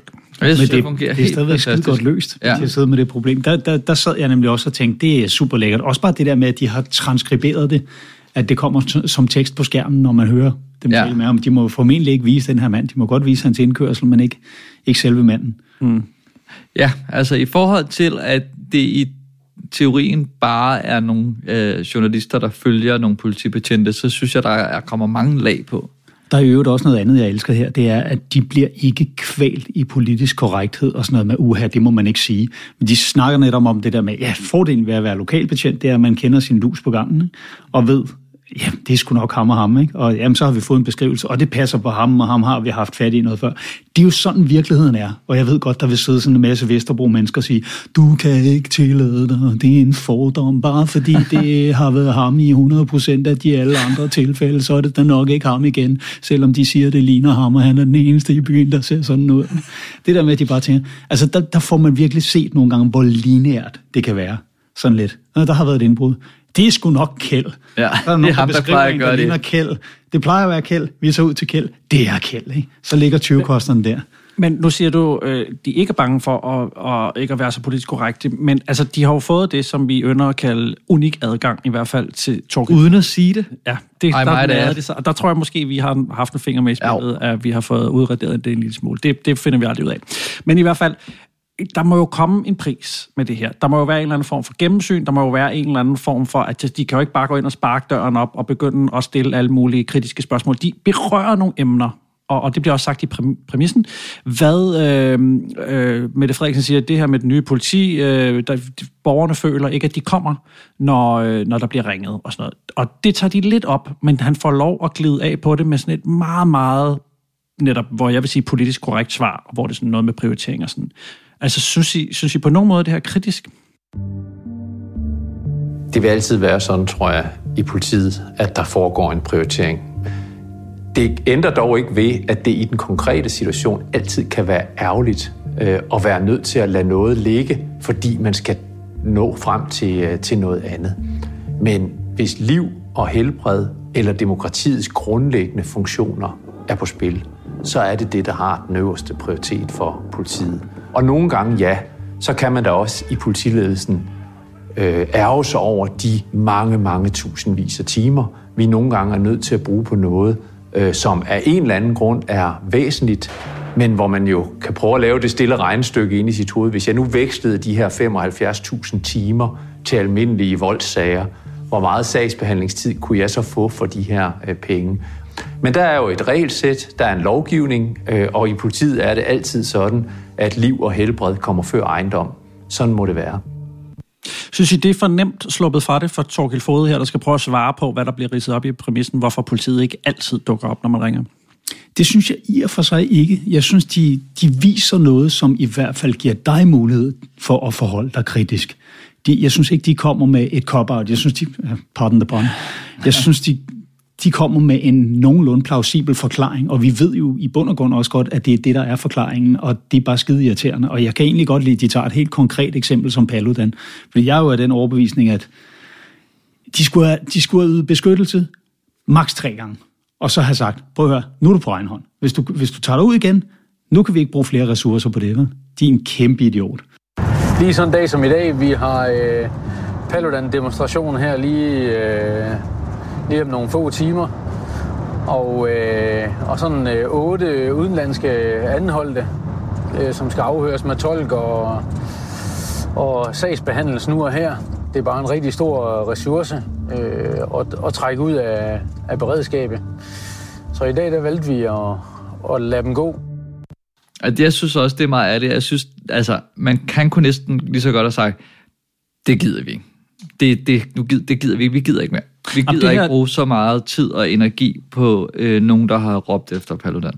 Nå, ham, nej, men de, sådan, de altså... gør det jo. Men det er en situation, hvor de finder en bil øh, fyldt med, med folk fra Østeuropa, der ligger og sover inde ja. i den. Og den ene er så tidligere øh, smidt ud af landet på grund af noget indbrud. Og så kan man så tænke, måske de andre også de siger, de er op for at søge arbejde, men det, kan, det, det virker som om, de ikke helt tror på det. I hvert fald så lader de dem alle sammen slippe, fordi de skal ud og øh, øh, øh, beskytte Paludan. Og, og det er jo klart, at man sidder som, som seer og tænker, det er ikke politiets skyld, det er faktisk Paludans skyld at de slipper den her 20-bande løs igen. Altså, jeg, jeg bliver der... Det er jo sådan set systemets skyld. Ja, det, det er jo ikke den enkelte betjents skyld. Det Nej, men det er jo, det, det er jo, og du siger, at øh, efter tredje gang, så skulle man slippe ham løs, men det er jo ikke sådan, loven er desværre. Altså, helt personligt, så synes jeg jo også, at det er spild af ressourcer. Bare fordi man kan, så behøver man jo ikke at gøre det her. Men det er jo bare svært at sige, hvor går grænsen. Er det tre gange? Skal vi skrive det ind i loven? Hvis du, ja. hvis du brækker dit ben tre gange, så fire gange, så må du selv fikse Nej, nej, nej. Jamen, det er jo noget andet. Det er jo, det er jo syge, sygesikring. Men sådan en, der tager ud og laver en bevidst provokation for provokationens skyld, fordi ja. han jo har statsfinansieret storebror til at passe på. Ikke? Men der er måske også nogen, der mener, at det med ham er noget med sygesikring, der skulle have været inden det. ja, lidt øh, tidligere. Så, så spærrer ham inden, ikke? Altså, ja. giv ham sådan, lad ham være the bubble boy. Det, det, ja. Der er bare nogle små ting, hvor jeg føler mig en lille smule, som at de, de, de taler politiets sag. For eksempel også i starten, der siger Mette Frederiksen, øh, der er øh, mange, nu kan jeg ikke helt huske det, men der er mange øh, opgaver, politiet skal løse. Der er også kommet mange til. Klip til et billede af krudtønden, altså det her underforstået, ah, vi har fået alle de her terrorister og islamister og sådan noget. Altså det bliver sådan lige hurtigt antydet. Det er derfor, de ikke har tid til at komme, når jeg har indbrud. Jeg synes bare, at de, de snakker om eftermunden. Men det er jo bare heller ikke forkert. Det er, jo, det er jo rigtigt, at verdensbilledet har ændret sig. Altså, da jeg, da jeg var ung og dreng, jamen, der gik det vildt for... Hvis nogen havde smadret en flaske og troede nogen anden med den, så hørte man det flere byer væk. Nu kan det jo nærmest ikke lade sig gøre at komme igennem et slagsmål, uden at nogen de trækker en bazooka. Mm. Altså, det er, ting er bare eskaleret, og der er kommet nye former for kriminalitet til. Ikke? Og alene internettet, er der, der er jo også divisioner af politiet, der skal forske internetsvindel og den slags ting. Så det er ikke bare et spørgsmål om, at de har fået flere opgaver, de har også fået sværere opgaver, og de har fået opgaver af en helt anden karakter. Så jeg, jeg, jeg køber egentlig det her forsvar lidt, og det til trods for, at jeg selv har været udsat for altså, forskellige ting, hvor jeg har været virkelig rasende over politiet, de ikke har været til at få fat i, og de har været pishammerende ligeglade, og det er stedet sagt det til mig i telefonen. Ikke? Men et eller andet sted kan man jo godt forstå, at de også får lyst til på et tidspunkt at blive demonstrative, og så sige, prøv at høre, det, jeg er ked af det, men det kan vi simpelthen ikke tage os af, fordi der foregår noget andet herover, som vi får besked på, at vi skal tage os af. Ikke? Mm. Så jeg, jeg køber egentlig det der forsvar lidt. Det, jeg godt kunne have tænkt mig igennem hele programmet, det var at komme lidt ind under skallen på Torgild. Fordi han får nemlig, som du, øh, han, som du selv siger, han får lov til at svare ret glat mange gange. Man kunne godt tænke sig, at de på et tidspunkt bare havde holdt kameraet på ham, indtil han indtil facaden krakkelerede lidt, og han blev lidt menneskelig, og sagde, for helvede, det er noget lort, men jeg, jeg, jeg, jeg var virkelig uforberedt på det her. Jeg ved ikke, hvad jeg skal gøre. Ikke? Eller, eller lige der blev stillet bare et opfølgende spørgsmål, ja. og, og lige en rigtig gravejournalist måske lige fik pirket lidt i, i den her glatte teflonfacade. Mink! Kriminalitetsbilledet har ændret sig ret markant under den her krise. Al den borgervendte øh, gadekriminalitet, den er jo styrtdykket. Bare det, at hele nattelivet er lukket, det kan med det samme aflæses i voldstallene. Vi kan også se, at indbrud i privat beboelse er faldet og ret betydeligt. Det giver lidt sig selv. Når folk er hjemme, så er det sværere at bryde ind. Til gengæld kan vi se, at husbetakler er steget. Det var måske heller ikke helt uventet, at hvis du bor i en toværelses lejlighed inde midt i byen, og du er øh, far og mor og tre børn, og du i måske i forvejen har en svær social situation, ja, så kan det slå gnister, og det kan man også se i anmeldelsestallene. Og kriminaliteten over internettet, den stiger en lille smule, den er ellers nogenlunde uændret. Og så har vi jo så set en, en helt særlig type kriminalitet, som nok hører til sådan den mere usle form for kriminalitet. Det er jo så plattenslager og andre, der prøver at slå mønt på krisen. Jeg synes faktisk også, og det er måske det, jeg godt kan lide, øh, eller jeg elsker programmet mest for, det er der, hvor at, øh, at Torgild faktisk indrømmer, at øh, jeg kan godt forstå, at folk ikke kan finde ud af, hvad der er regler, hvad der er anbefalinger, og hvad der er hvad. Skal vi prøve at se her. Når man læser det her igen og igen, det kan tolkes på øh, forskellige måder jo, ikke også? 400 måder. Ja. Jamen, du bare tage dem, som de kommer. Jamen, det er også det, vi regner med, ja. Jeg forstår udmærket godt, at øh, de her regler har voldt rigtig mange problemer. Jeg tror også en anden ting, som har gjort det svært for politifolkene at finde ud af det, det er jo, at ved siden af reglerne, der er der også et sæt af anbefalinger. Og det der med at blande regler og anbefalinger, øh, det kan være svært øh, at håndtere, øh, fordi vi er jo vant til at arbejde med regler. Her der har vi jo haft et sæt af anbefalinger ved siden af reglerne, og der tror jeg, man må medgive, at det er en af erfaringerne fra krisen her, det er, at det har indimellem været svært, også for os i politiets ledelse, at få tilstrækkeligt tydeligt ud over rampen, hvad var regler, og hvad var anbefalinger. Altså jeg er med på, at man journalistisk godt kunne have ønsket sig, at der var noget, nogle mere kritiske spørgsmål, eller måske nogle, øh, øh, nogle øh, modstandere, eller hvad man siger, nogle stemmer fra den anden side, men jeg synes heller ikke helt, det er det, det her program er. Det er vel sådan lidt et portrætprogram, eller det, der, der ligger ud som et portrætprogram af, af Torgild Fosen øh, øh, indsættelse og hans øh, visioner, og så sker der alt det her ting, og så får vi bare nogle øh, tråde ud i vandet. Og der synes jeg, øh, at de kommer ret meget rundt omkring øh, politiets udfordringer og gør dem menneskelige, og, og jeg sidder der og føler, altså jeg kan godt forstå, hvorfor det har været svært for dem også at være i det her. Det siger de jo i programmet i hvert fald. Du er altså, ikke nej, men jeg synes bare, det, det er, jeg sidder med alle de samme følelser, og derfor, når jeg, når, jeg, når, det, når jeg pludselig sidder med så mange ting, så føler jeg mig en lille smule manipuleret med. Altså, jeg, jeg, jeg føler, at de gerne vil have mig til at få utrolig meget sympati for politiet, når jeg ser det her program. Hvis man også, det er bare også de situationer, der er portrætteret. Øh, jeg synes, der er utrolig mange øh, hyggelige mænd på sådan noget plus 55, som er politimænd, der bare er enormt rolige. Og, altså, det er bare sådan en bestemt type, hvor, hvor det, det virker enormt hyggeligt, det hele. Men så er der også, hvad hedder hun, øh, Signe Pedersen, må jeg ikke lige hænge op på, men som er sådan forholdsvis nyudklækket kvindelig betjent, der er med. Og Ja. der er der også øh, ude ved Peberhold. Altså, jeg, Nå, jeg, der jeg er synes, der man nogle- kommer meget godt rundt. Okay.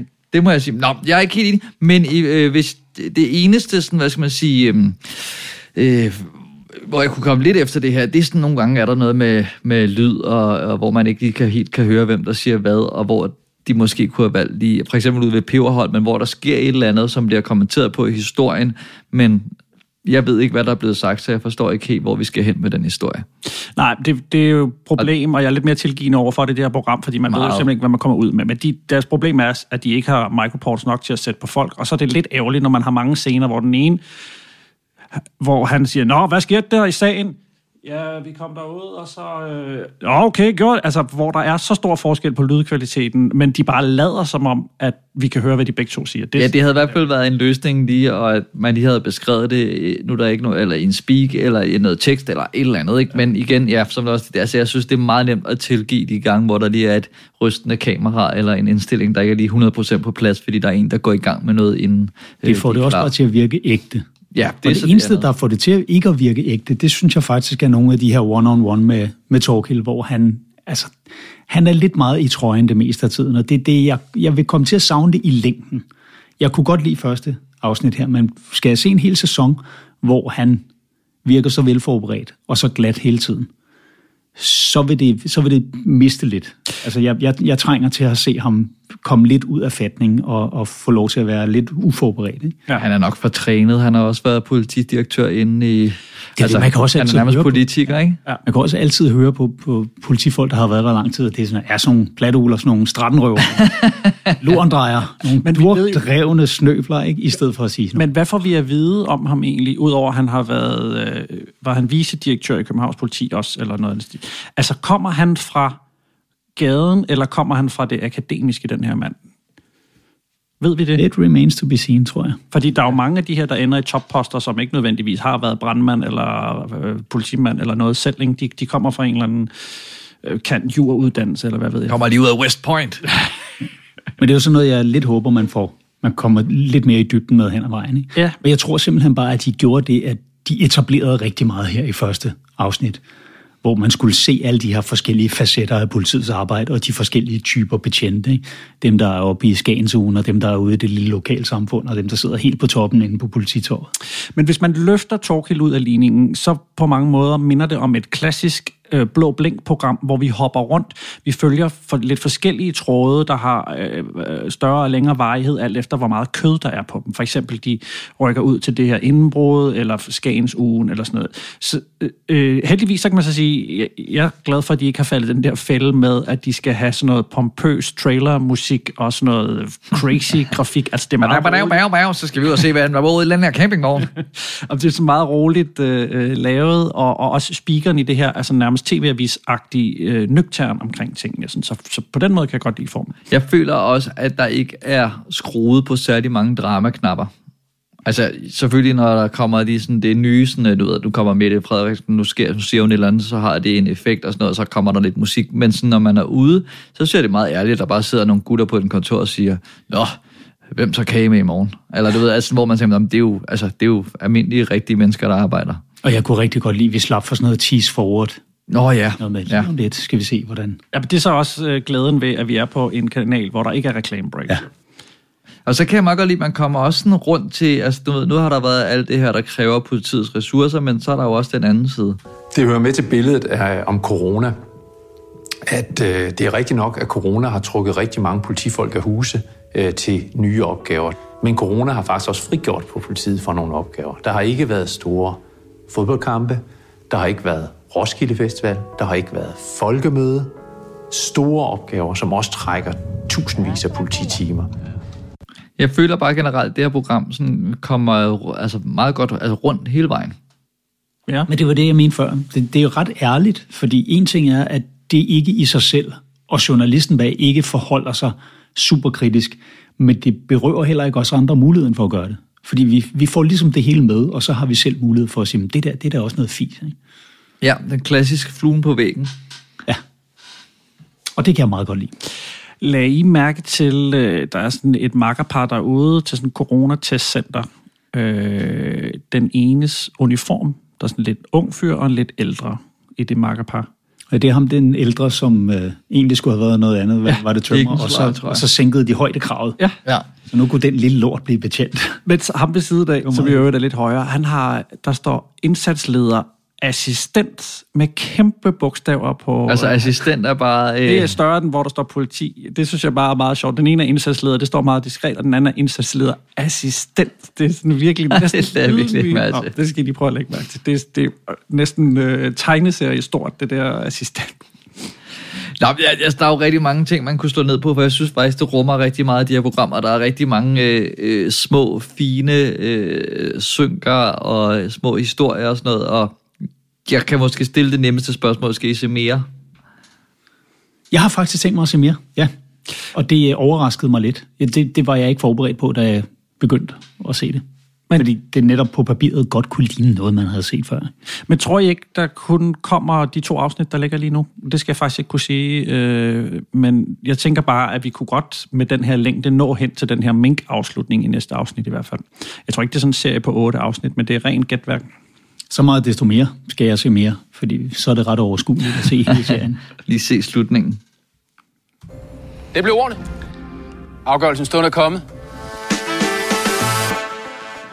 Morgen, vil du øh, lægge ud den her gang? Det vil jeg gerne. Altså, jeg må desværre sige, jeg synes ikke, der er super meget nyt under solen med det her program. Det er fint, at vi får mødt øh, Torgild og, og får et kig ind på de lidt øvre lag i forhold til de andre programmer. Jeg kan godt lide, at vi hoppede lidt væk fra det der overdramatiske, du, du, du, du, du, du, sådan lidt trailer som Discovery og TV3 plejer at, at bruge til deres blå blink-univers. Men øh, så synes jeg også, det kom, kommer lidt over og bliver lidt til den lange side med den her time. Der er for eksempel, hvis man nu skal se det igen, så kan man lige lægge mærke til omkring 50 minutters marked, hvor vi ligesom føler, at vi får en afrunding på det, man kan kalde A-historien, altså Torkels historie, hvor han gentager noget af præmissen og udbygger den fra, fra starten, og, og ligesom kommer med en konklusion på det, og man, musikken alt leder hen til, nå, vi er nok ved at nærme os en afrunding. Men så kommer der et akt mere på, hvor vi hopper til Skagen og får en helt ny historie, hvor det virker næsten på mig som om, gud, øh, vi, vi er 10 øh, minutter for korte, vi skal lige have, have most noget mere på. Altså, det undrede jeg mig også over. Ja, så der er nogle ting, der, der tyder lidt på, at måske en lidt kortere øh, øh, spillelængde, måske at skære en eller to af de lidt mere kedelige historier fra, for vi er rundt i mange hyggelige afdelinger, hvor der ikke sker så meget igen. Det er fint, og det, det er mestendels flot lavet. Jeg kan godt lide det overskud, der er, for eksempel når de nævner øh, sådan i en bisætning, øh, hvordan de forskellige byer, de fem største byer, er lukket ned, og når, hver gang han nævner et bynavn, så har vi flotte droneskud og politibiler, der kører gennem tomme miljøer og sådan noget. Så det virker som om, at der har været nogle penge til nogle optagedage til at gøre tingene lidt øh, lækkert og sådan noget. Det, det kan jeg jo godt øh, lide. Men altså, en jævn historie, hvor vi, hvor vi ser lidt noget nyt, men ikke hvor jeg føler, at, at øh, jeg rigtig kommer ind under huden. Jeg kommer ikke rigtig indenfra med politiet. Så fire stjerner herfra. Jamen, jeg havner på den samme. Øh, jeg har det også sådan lidt... Jeg vil ikke udelukke endnu, at det kommer til at ske, men ellers så savner jeg også en lille smule mere dybde. Men jeg synes, jeg, jeg synes at fire det er, det er det rigtige sted, og med potentiale, med potentiale til fem, hvis det bliver et rigtig stærkt andet afsnit, hvor vi netop får skrællet en lille smule mere af. Ikke? Fordi jeg, jeg synes, at som anslag betragtet, og som etablering betragtet, der var det her ganske effektivt, netop det der med, at man får set bredden på alt det, de laver. Og så skal vi bare have dybden, så har vi hele rummet. Mm. Jamen, jeg har ikke meget dårligt at sige om det her program. Altså journalistisk, så som sagt, kunne man nok angribe, at det mangler noget modstand og nogle, nogle kritiske spørgsmål på den anden side. Det er meget pro-politi, øh, politi, men når det er sagt, så synes jeg også bare, at det er meget ærligt og viser politiet som mennesker, der, der laver fejl. Og som dokumentar, der bonger det jo ud på nærmest alle nyhedskriterier med væsenhed og identifikation og aktualitet, sensationer. Der er også lidt konflikt, og så har det også unik adgang uden at prale med det. Det giver nærmest en ekstra stjerne i sig selv og nogle stærke karakterer. Så jeg, jeg synes øh, jeg kommer helt op på fem stjerner. Jeg spiser bare mysli bare imens. Der var lige en ting, øh, som jeg troede, vi ville komme ind på med det her, som vi ikke kom ind på. Det er de her sekvenser, hvor de stopper nogen og skal sløre dem. Øh, så kan man jo gøre det ved at sætte sådan en bløret plet over ansigtet, og man kan også typisk gøre det ved at sløre stemmen. Og der synes jeg, de har fundet sådan en rigtig effektiv måde at gøre det på det, fordi tit så sætter de sådan en, der, der gør det langsommere, så folk lyder meget beruset. Men her, der får de dem nærmest til at lyde som sådan en ond robot, når de er, de anholder folk. Der, der er ja. meget sur over at blive stoppet af politiet omkring noget corona eller sådan noget. Altså, jeg, bliver, jeg kan ikke se ham, men jeg bliver virkelig bange for den der... Han lyder som en monster, jo. Ja, ja, fra fremtiden, der er kommet. Han ja. lyder som en, og nu irriterer det mig, at jeg ikke lige kan huske, hvad den race hedder fra The Fifth Element. De der warrior Nå, ja, ja, ja, det er faktisk ja. rigtigt. Men apropos øh, fremtiden, hvad byder den på hos øh, Thomas Hartmann? Jamen, der skal jo lige fejres nytår, og det gør jeg jo som altid bare alene sammen med min kone derhjemme. Det er vores tradition nu, at vi egentlig bare pakker os ind, og så sidder vi og hygger os. Men du øh, konstruerer ikke noget fyrværkeri selv med alle dine handyman Nej, absolut ikke. Jeg er jo faktisk, og det overrasker mange, jeg er, jeg er en af dem, der synes, at fyrværkeri burde være forbudt for almindelige mennesker. Ja. Fordi det simpelthen er for farligt. Det Og så har jeg skulle også man- skrevet under på det for borgerforslag. Det virker fuldstændig vanvittigt. så kunne man i stedet, øh, på et tidspunkt, der boede jeg nede i München, og der øh, nede omkring øh, Gemund-området, der havde de sådan øh, nogle byer, der lå rundt om en sø, der hed Tegernsee, og de konkurrerede simpelthen om det flotteste kommunale fyrværkeri, og så havde de sågar timeslots, hvor her gør I det, her gør vi det, og så stod folk rundt om den her sø, og man kunne se spejlingerne nede i, i sø. Og det, jeg siger ikke, vi skal anlægge søer i alle danske byer for at gøre det her, men det kunne bare være, når man ser fyrværkeriet inde i Tivoli, og man tænker, hvis der bliver hyret en ordentlig fyrværker, og det skulle virkelig ikke være særlig mange promille, der blev trukket ud af den årlige skat, og vi ville jo spare det samme antal kroner på, på sygehusvæsenet, ikke med alle de skader, de ikke vil få ind, så vil vi bare få noget meget flot op fyrværkeri, fordi det er ofte noget lidt fisent. Prøv hvis, hvis folk lagde det i puljen, som de bruger nede i det der skur for en til Hansen, altså så vil der jo... Nyt hospital. altså, Jeg synes, det svarer lidt til, i stedet for at have Roskilde Festival, hvor man hyrer nogle af verdens bedste musikere, så gik alle ud og købte en guitar til 200 kroner og stillede sig ud Ja. om deres hus og spillede på én gang. Sådan synes jeg lidt, det er.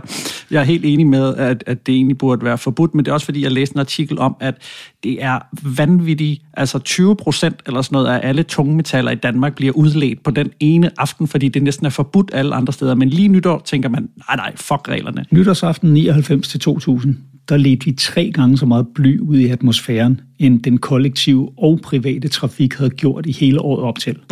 Men det, er også, gange så meget. det må være grund nok. Altså, uanset hvordan man vil have dreje det, så må man jo godt blive klogere.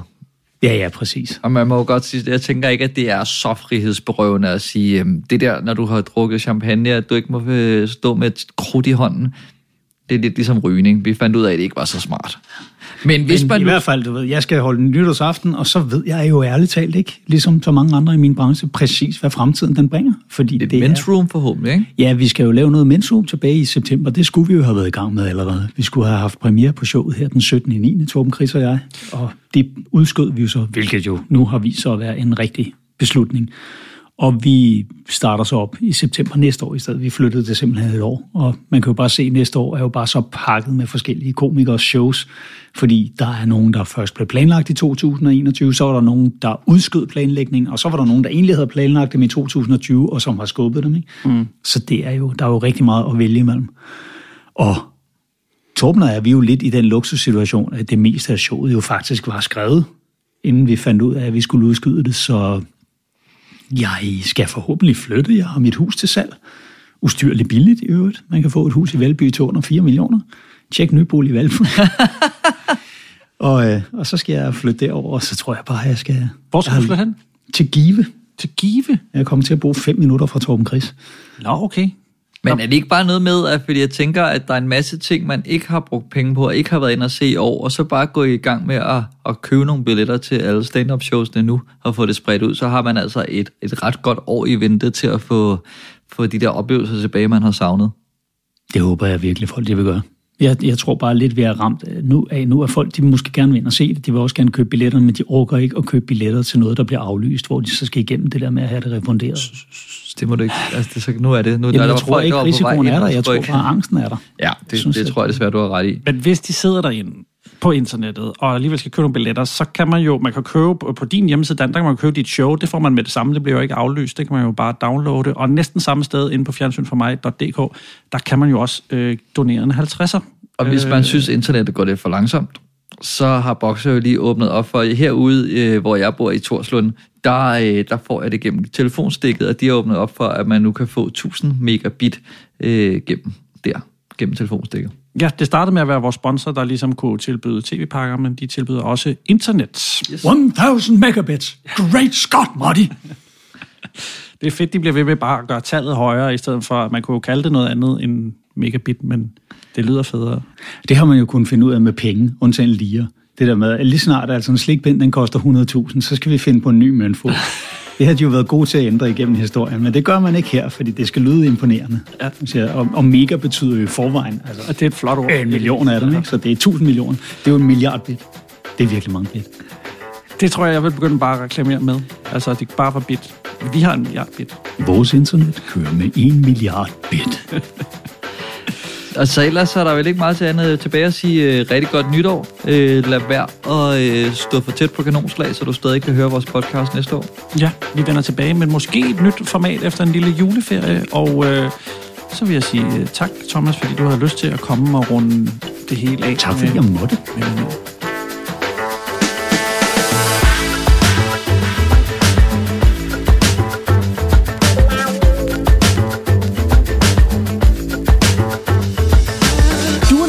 Fjernsyn for mig, og mange tak for det. Hvis du har ris eller ros, så kontakt os via vores Instagram-profil, hvor du også kan se nyheder om kommende episoder og tilstræbt morsomme billeder. Hvis du kunne lide, hvad du hørte, så vil vi sætte stor pris på en femstjernet anmeldelse inde på iTunes eller en økonomisk tilgengivelse på fjernsynformig.dk. Det var alt, hvad vi havde valgt at bringe i denne omgang, men frygt dig, vi vender tilbage, når du mindst venter det. Guds fred, vi høres ved. Fjernsyn for mig blev præsenteret i samarbejde med Boxer. Boxer samler bredbånd, streaming og tv-kanaler til en billig penge uden bøvl og besvær. Læs meget mere på Boxer.dk.